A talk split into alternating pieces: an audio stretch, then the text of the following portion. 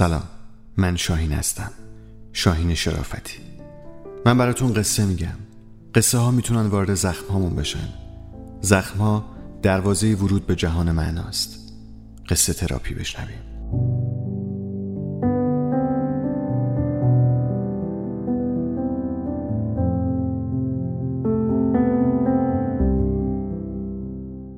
پرواز شب.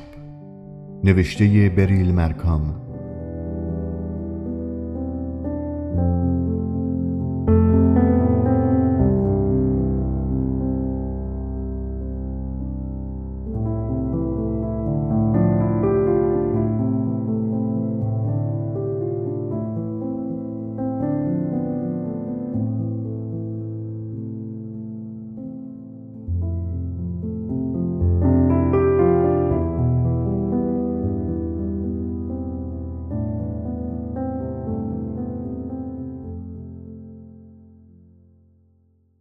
بعضی داستانها جذابیتشون رو وامدار تکنیک های پیچیده روایی نیستند.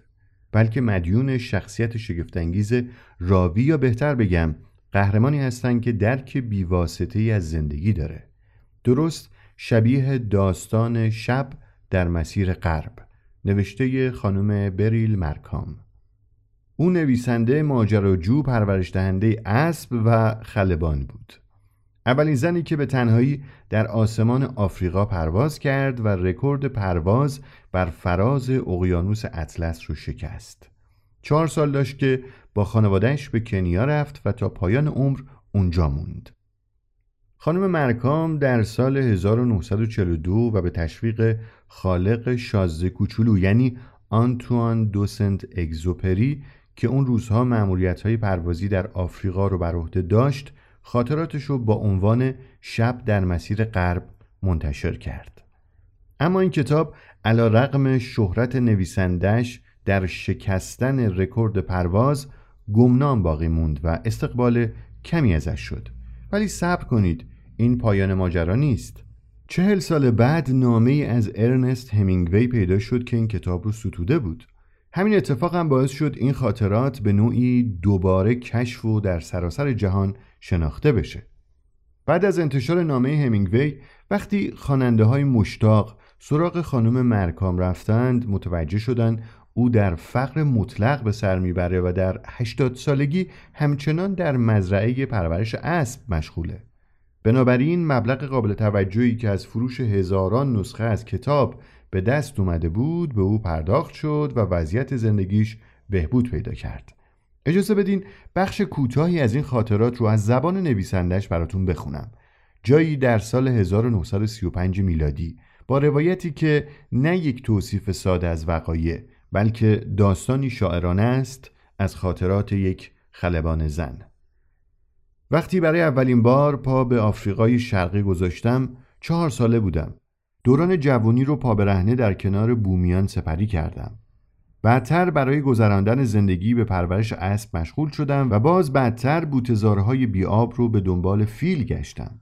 در تمام مدت پرواز با این هواپیمای کوچک اونقدر سرخوش باقی موندم که نمی‌تونستم با هیچ موجودی درباره ملال زنده بودن حرف بزنم. تا اینکه به لندن برگشتم و یک سال اونجا زندگی کردم. برای من ملال مثل کرم سر قلاب ماهیگیری وابسته به اقلیم خاصی بود. هواپیما رو احتمالا برای هزار پرواز از فرودگاه نایروبی بلند کردم و هیچ وقت نشد که چرخاش از زمین فاصله بگیره و من عدم اطمینان و شوق ماجراجویی نورس رو حس نکنم. تا جایی که می‌دونم من تنها خلبان زن حرفه‌ای آفریقا تو اون دوران بودم. تنها سفر کردم نه اینکه اونقدر متکبر باشم که اینطور بخوام. در واقع توی خیلی از معمولیت همه چیز به قدری اضطراری بود که فرصت تماس با کسی رو نداشتم. درست شبیه اون معمولیت شبانه. تماسی که با کلبه کوچکم در نزدیکی بیشزار درختهای اوکالیپتوس برقرار شده بود. پیامی مختصر بود. با این درخواست که بلافاصله چند سیلندر اکسیژن با هواپیما به منطقه مسکونی فرستاده بشه. برای درمان یک معدنچی طلا که از فرط بیماری ریه در خطر مرگ بود.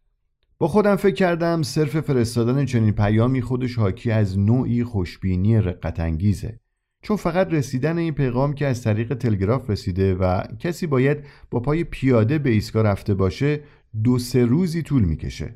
بنابراین مدنچی بیچاره تا حالا یا مرده یا عزمی ابرانسانی برای مقاومت از خودش نشون داده. اما من باید می‌رفتم در شرایط معمولی میبایی ظرف کمتر از نیم ساعت در محل پرواز می بودم و آماده برای بلند شدن ولی این کار برای من تنها و نیمه خواب که تازه ساعت شش صبح هم باید به مأموریت جستجو اعزام می شدم بیشتر از همیشه طول می کشید. به سرعت به بیمارستان نایروبی تلفن زدم. مطمئن شدم که اکسیژن حاضر باشه و آماده شدم برای پرواز به سمت جنوب. 350 مایل می‌تونه برای هواپیما مسافت زیادی نباشه. شاید هم می‌تونه از اینجا باشه تا آخر زمین. به خیلی چیزا بستگی داره. اگه شب باشه بستگی داره به عمق تاریکی و ارتفاع ابرها، سرعت باد، ستاره ها و حتی میزان کامل بودن ماه. بستگی داره به شما اگه تک و تنها پرواز کنید. منظورم تواناییتون در تنظیم مسیر و حفظ ارتفاع نیست.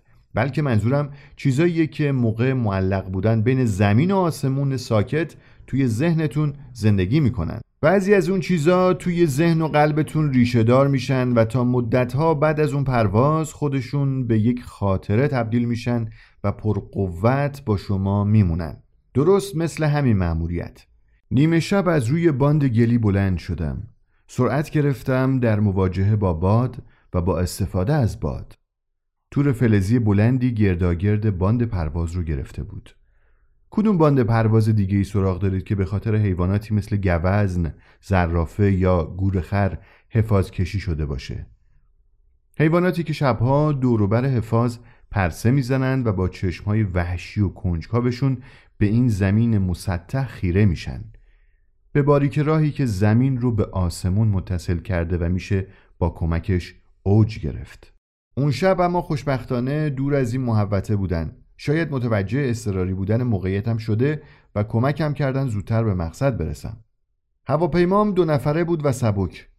با حروفی که روی بدنه فیروزهی رنگش درشت و نقره‌ای نوشته شده بود. صندلی جلویی اتاقک خلبان انباشته از سیلندر سنگین اکسیژن بود که به شکل ایستاده به صندلی بسته شده بود.